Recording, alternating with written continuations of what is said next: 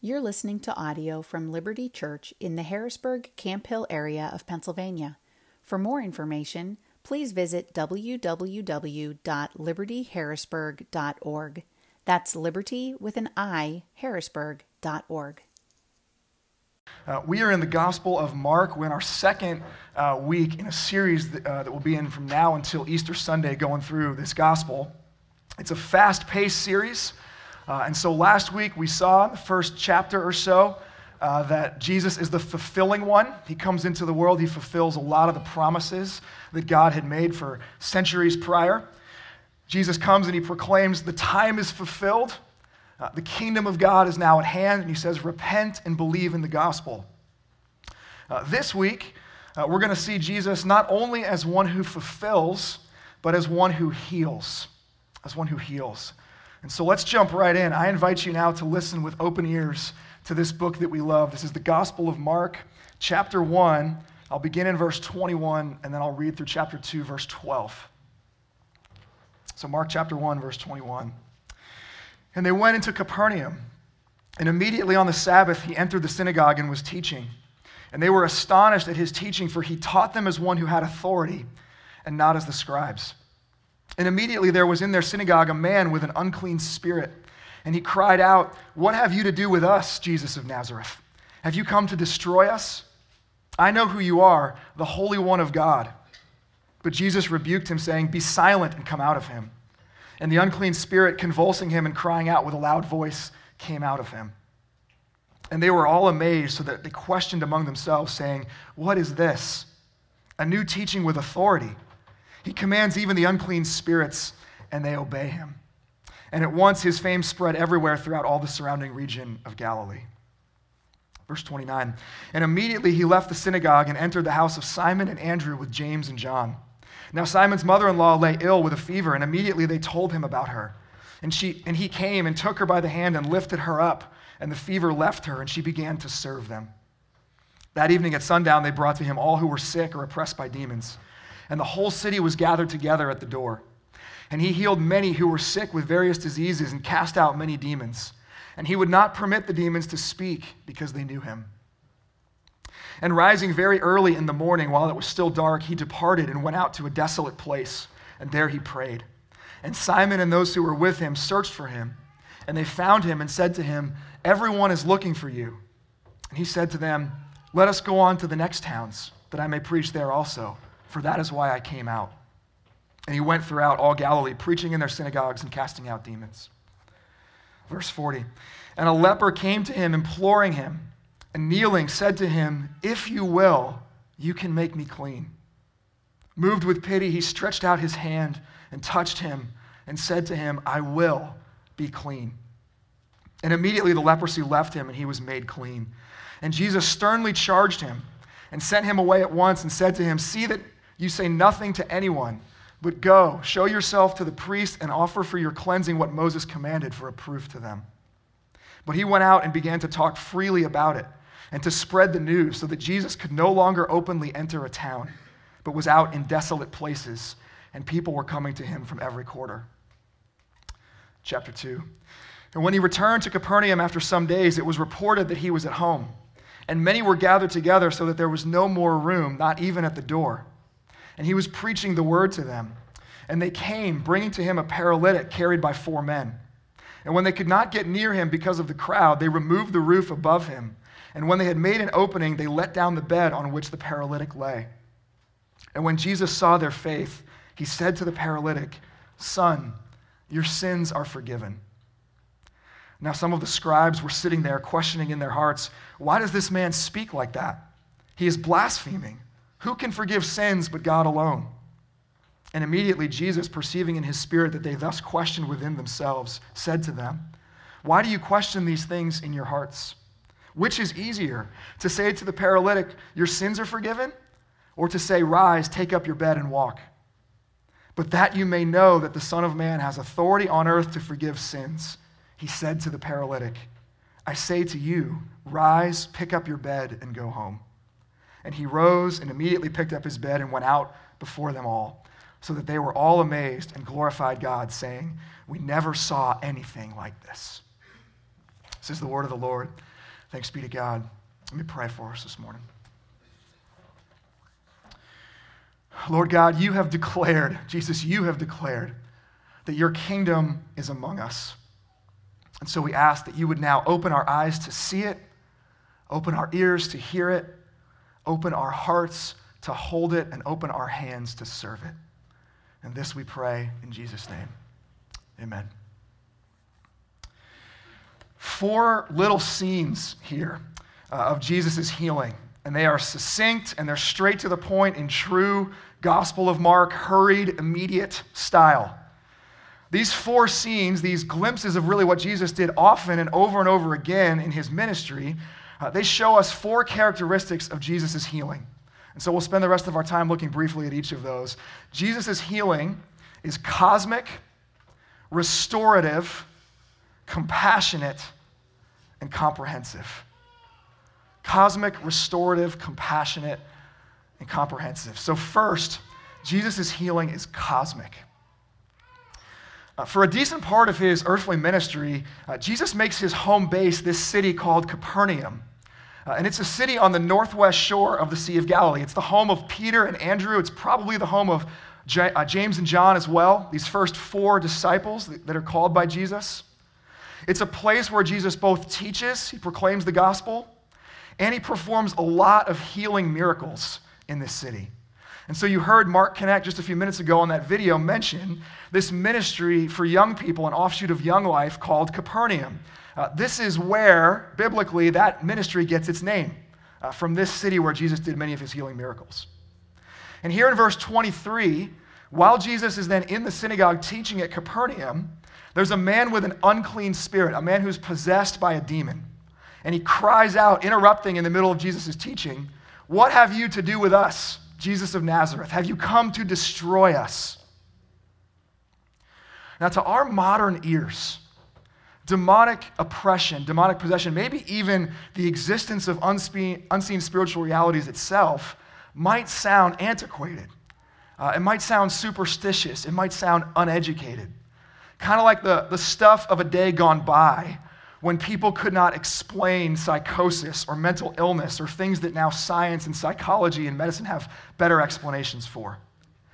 But you'll see, not only in the Gospel of Mark, but in all of the Gospel accounts, careful attention is given to differentiate between sickness and different kinds of physical conditions and demonic oppression. So occasionally they are tied together, but most of the time they are separate things, and they were even considered separate things in the first century.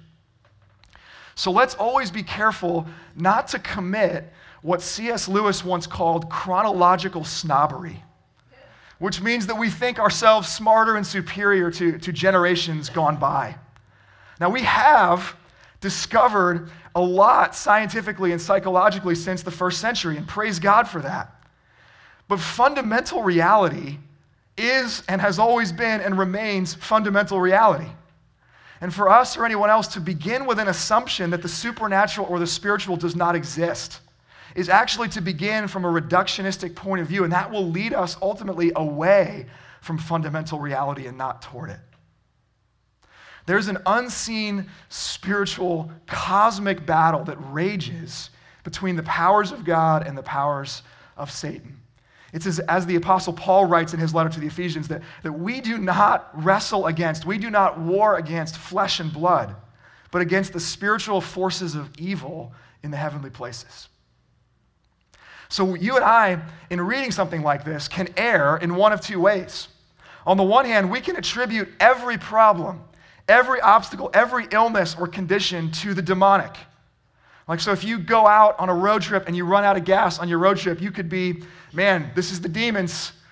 Or, or that could just be that you didn't plan well enough ahead and you didn't fill up your tank early enough, right? We see even here in the Gospels, Jesus and his followers don't attribute everything to demons and the demonic.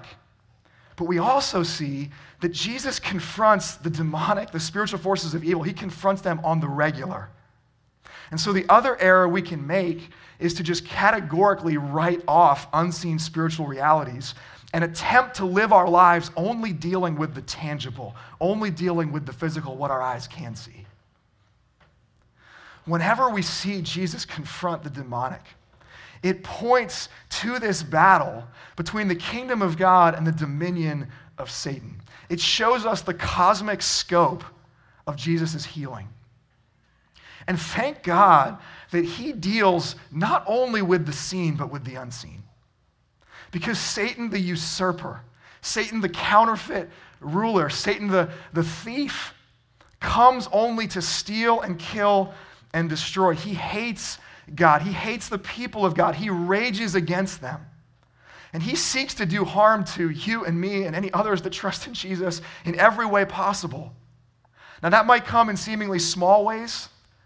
The lies that he whispers to you in your particularly vulnerable moments about God not loving you, uh, about God not being with you. It can take even greater expression in demonic oppression or even full on possession, like this man in the Capernaum synagogue. But Jesus, the healer, has come to push back Satan's darkness. He has come to reclaim for God that which Satan seeks to steal and destroy. And so Jesus' exorcism of this man, it's a glimpse of this beautiful truth that God will not abandon his people, God will not abandon his world to the power of Satan and demons and evil, that he has come to bring cosmic healing. And so, if this is new to you, uh, or if you find yourself skeptical this morning, I would plead with you search this out. Search this out. Don't just categorically write this off. And if today you have written this off, if you find yourself today, whatever you're dealing with, trying to address the brokenness in your own life, trying to address the sinfulness in your own life, or even as you serve other people in that, and you're doing that solely through the visible physical realm, the things your eyes can see, the things your hands can touch. Invite other people to pray for you. Invite other people to pray for deliverance and for protection from any attacks or powers or lies from Satan that might be affecting you in that. Jesus came into the world to conquer the spiritual forces of evil. So don't cut yourself off. Don't run away from the cosmic aspect of his healing. Second, second, Jesus' healing is restorative. It's restorative. As I mentioned last week, uh, the Gospel of Mark is based on the Apostle Peter's eyewitness account of Jesus. And so, this next instance of healing has special meaning, special significance to Peter because it's his own family member who's involved. Simon is another name for Peter. He's known as Simon or Peter or Simon Peter in different parts of Scripture. But Jesus and his disciples come to Peter's house. Uh, his mother in law, who lives there was, as well, is sick. She's bedridden with a fever. And as we read, Jesus takes her by the hand, he lifts her up, and the fever leaves her. She's healed. And then she begins to, to serve them. That last part that she gets up after being healed and begins to serve them. At, at first, that sounds a little odd, doesn't it? It might sound self serving, it might even sound chauvinistic. Like, nice, Jesus, you healed this woman so she could wait on you, so she could prepare a meal for you and your friends. But that's not what this is at all. See, in this culture, hospitality was a huge deal. Way, way more than it is in our culture today. And it was largely the responsibility and even the opportunity of women in this culture to provide that hospitality for guests who would come. And so Peter's mother in law, bedridden with this fever, she's not just physically affected, of course she is, but she's also unable to live out an aspect of her identity. She's also unable in this moment to live out this role that she would probably enjoy playing most of the time of being a hospitality provider. So if you've ever been out of a job for an extended season when you've wanted a job, if you've been unable to care for your family when you've wanted to do that, if you've ever been stuck in a hospital bed for weeks, then you might know, you would know something of what Peter's mother in law feels in this moment. Not being able to play these kinds of significant roles in your life, it begins to wear away. It begins to be an attack on your very identity. And so Jesus' healing here is restorative in every sense. It's, of course, physically restorative. Jesus is holistic in his ministry, he cares about the body. As a scholar named William Lane puts it, healing is a gracious movement of God into the sphere of withering and decay, which are the tokens of death at work in a person's life. He goes on to say, Every healing then is a driving back of death and an invasion of the province of sin. But as Jesus restores her body to health, he also restores her to the wholeness that this fever has been robbing. And then, while they're still at Peter and Andrew's house, many more people gather at their door. People with a, a variety of diseases are healed, and many people who've been tormented by demons are, are set free. We don't get a lot more details than that. But when we see this, all of those healings, we see an individual one and his mother in law, then we see like a mass healing and a ton of people. All of them are restorative. All of them are putting back together what has been fractured by sin. All of them are righting the things that have gone wrong. All of them are Jesus restoring bodies, restoring identities, and as we'll see in a moment, restoring us to God Himself. And healing so many people in a short period of time helps us to really see the large scale restorative work that Jesus has come to do. That as He came proclaiming that the kingdom of God really is at hand, that He has inaugurated the restorative, the redemptive reign of God. So Jesus' healing is restorative. Jesus' healing is cosmic. Third, Jesus' healing is compassionate. It's compassionate. In verse 40, a leper comes to Jesus. Leprosy is a, a skin disease. Uh, and whatever the specifics of this man's skin disease, it meant not only physical agony, but also isolation and ostracism. No contact with his friends or family. This man's only company would have been other people who also had leprosy. But in this scene, we see the compassion of Jesus. Compassion literally means, the literal meaning of the word compassion is to suffer with. To suffer with. And we see that play out here in two ways. First, moved with pity, moved with compassion, Jesus touches this man. And we read that sentence in our own modern ears, our own modern culture. We read that sentence without perceiving the incredible love and grace and mercy that is immersed within it. Nobody touched lepers, ever, ever. So, when was the last time that this man was dignified with physical contact from another human being? Had it been months? Had it been years? Had it been a decade or more? And Jesus didn't have to touch him. Over and over, we will read in the gospel accounts Jesus can heal people with merely a word. But when he heals this man, when he heals the, the man with this disease, he touches him. Why? Because Jesus is not afraid to enter into our suffering. He isn't afraid to step into the brokenness and corruption of sin and its effects. And as he suffers with us, he also brings a healing that turns the world on its head. See, under the law given by God to Moses, people were to separate themselves from all uncleanness. And lepers were outcast because leprosy was unclean. And so anyone who came in contact then with a leper would him or herself become unclean. So to put it mathematically, the equation, the equation that these hearers, that these observers would have, would have known is that clean plus unclean equals unclean. At the end of that scenario, everybody involved is unclean. But Jesus brings a new equation clean plus unclean now equals clean. Because Jesus enters in and suffers with, no longer will the clean be made unclean. In the kingdom of God, it's the other way around. Now the unclean are made clean. Now the light overcomes the darkness. Now the power of Jesus will overcome the power of sin to corrupt.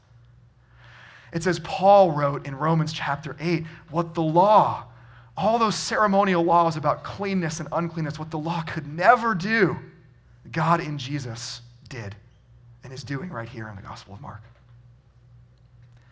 Now, we also see Jesus' compassion here in his willingness to trade places with this man. Though Jesus charges him not to, we read he immediately goes out and he talks freely about his healing. And he does that to the point that it becomes an obstacle for Jesus. So at the end of this scene, Jesus can no longer openly enter a town. He's relegated, as it says, to the desolate places. Commentator named James Edwards put it, puts it like this He says, An adverse irony results. Jesus has relieved the leper of his burden, But in broadcasting the news, the leper imposes a burden on Jesus. See, the leper starts as the one on the outside. But in the end, healed and clean now, he's restored back to the community. Jesus, on the other hand, is on the outside. He's the one in the desolate places. And so, this statement that the leper makes at the outset if you will, you can make me clean. He's absolutely right about that. But he has no idea what he's really saying, what the actual cost will be. Without realizing it, he's saying that his only hope of healing is Jesus' willingness to trade places with him. And is this not our own question when it comes to healing? When it comes to our own diseases and our own debilitating conditions? When it comes to those that we love with special needs and disabilities? Perhaps at times it's the power of God that we doubt. We doubt his power to do something about those situations. But I'm convinced more than that, it's not God's power that we doubt, it's his compassion, it's his willingness. Jesus, if you will, you can heal this. You can heal this cancer. You can correct this genetic condition. Are you, are you willing, Jesus? What we see in Mark is that he is. He is willing. Why will he heal some and not others? Why will he perform a mass healing in one place and then leave many unhealed in another? Why will some of us in our own lives be restored to full health and others of us face debilitating conditions for our whole lives? I don't know. And I don't really expect to have an, a personal answer for any given individual this side of heaven. But what we do know and what we see so clearly here is that Jesus is willing even when we don't know what we're asking, what we don't, we don't know what the actual cost will be, Jesus is willing to trade places with you. And that, of course, points us forward to the cross. Not, not only is Jesus willing to heal the symptoms and the effects of sin, he is willing to heal you and me of sin itself. See, with this man, he trades places of social standing. On the cross, Jesus trades places with us for salvation. He becomes our substitute. He takes our place so that we might take his. As Paul writes in 2 Corinthians 5, God made him, Jesus, who knew no sin, to become sin for us, that in him we might become the righteousness of God. We get to take the place of Jesus and all his righteousness, and he takes our place and the penalty of our sin upon himself. And this leads us to the last scene in our text and the last characteristic of Jesus' healing that we get to consider today that his healing is comprehensive. Comprehensive. This paralyzed man is brought to Jesus. We're in chapter 2 now. But the crowd is so big, you might be familiar with the story. There's no way to get close to Jesus. And so, four friends carry him up an outdoor staircase. They make a hole in the roof so they can lower him down next to Jesus. It's incredible love for their friend, it's incredible persistence to get to Jesus. And so sometimes when we read this account, we rush to the application of how we should go to, to selfless and persistent measures to help alleviate suffering and to be instruments of God's healing in the world. And that's absolutely true.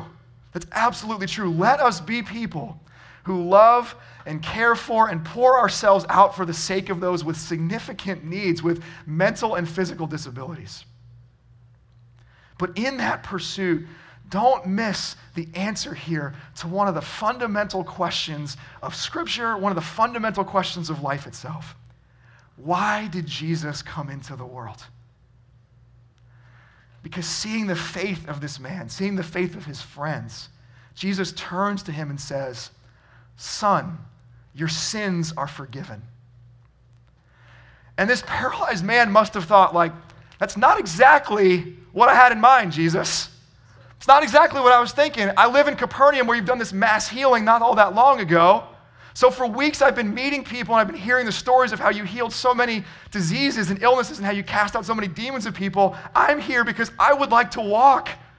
And it's understandable, is it not? That's why he came. The scribes, the Jewish religious leaders, they hear Jesus say this and they start to internally flip out. They rightly understand that Jesus is claiming to do something here that God alone can do. And by making the statement that only God can make, Jesus truly here is claiming to be God. And perceiving then their questions and their anger, Jesus asks, which is easier? To say your sins are forgiven or to say, rise, take up your bed and walk? And it's a brilliant question. It's a brilliant question.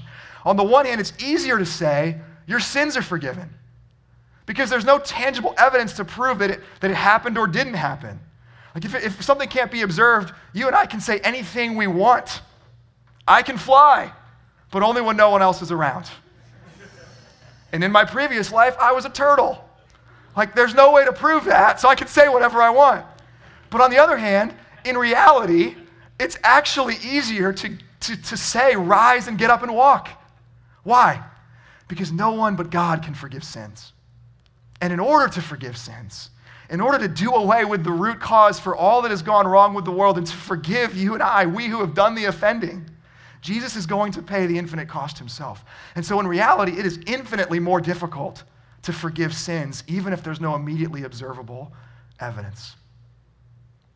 By performing the miracle they can see, this healing, Jesus is proving here that he also has the authority, also has the ability to perform the miracle they can't, which is the forgiveness of this man's sin.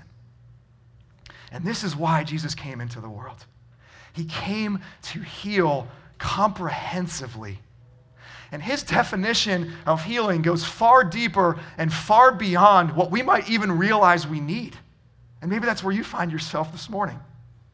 Though this man, this paralyzed man, came looking for physical healing, what he really needs goes to the very core of his life.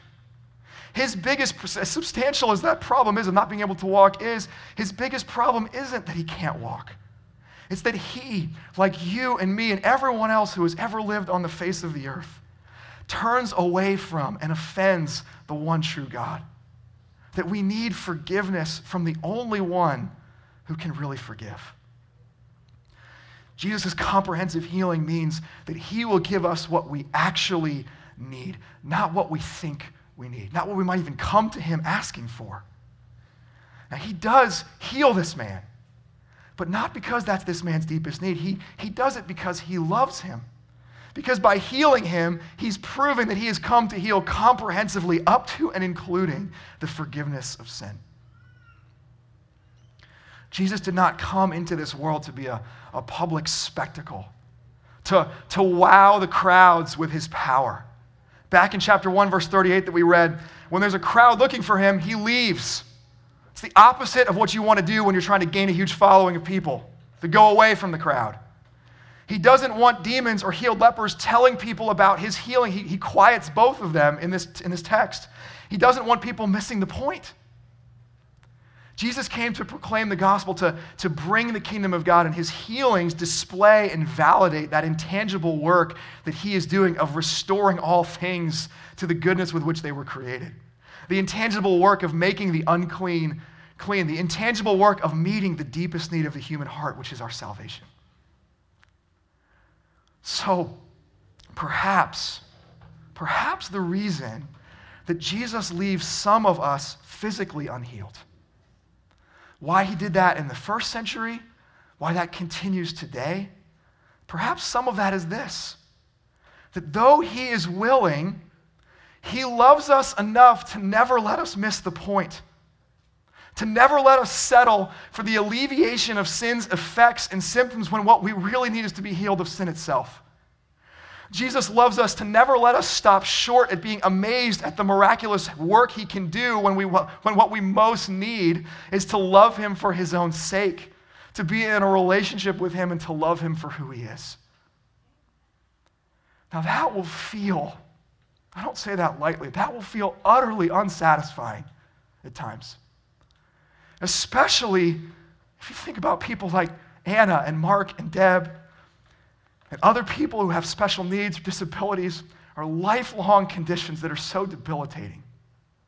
So may we never cease to cry out for God to bring physical healing and restoration to people in our time and place because truly He can and He does sometimes. But even if that doesn't come in the lives of the men and women that you know, praise God for their presence among us Praise God for their lives. These men and women are, are among the brightest spotlights that point to the greater and more fundamental realities of life itself. That whatever our circumstances or conditions, whatever the state of our minds or bodies, what we most need and what is held out to all of us through the place trading compassion of Jesus is to be known and to be forgiven and to be loved by God. So let us be people who pour ourselves out for the sake of those with special needs and disabilities, who serve and love as instruments of Jesus' cosmic and restorative and comprehensive compassion.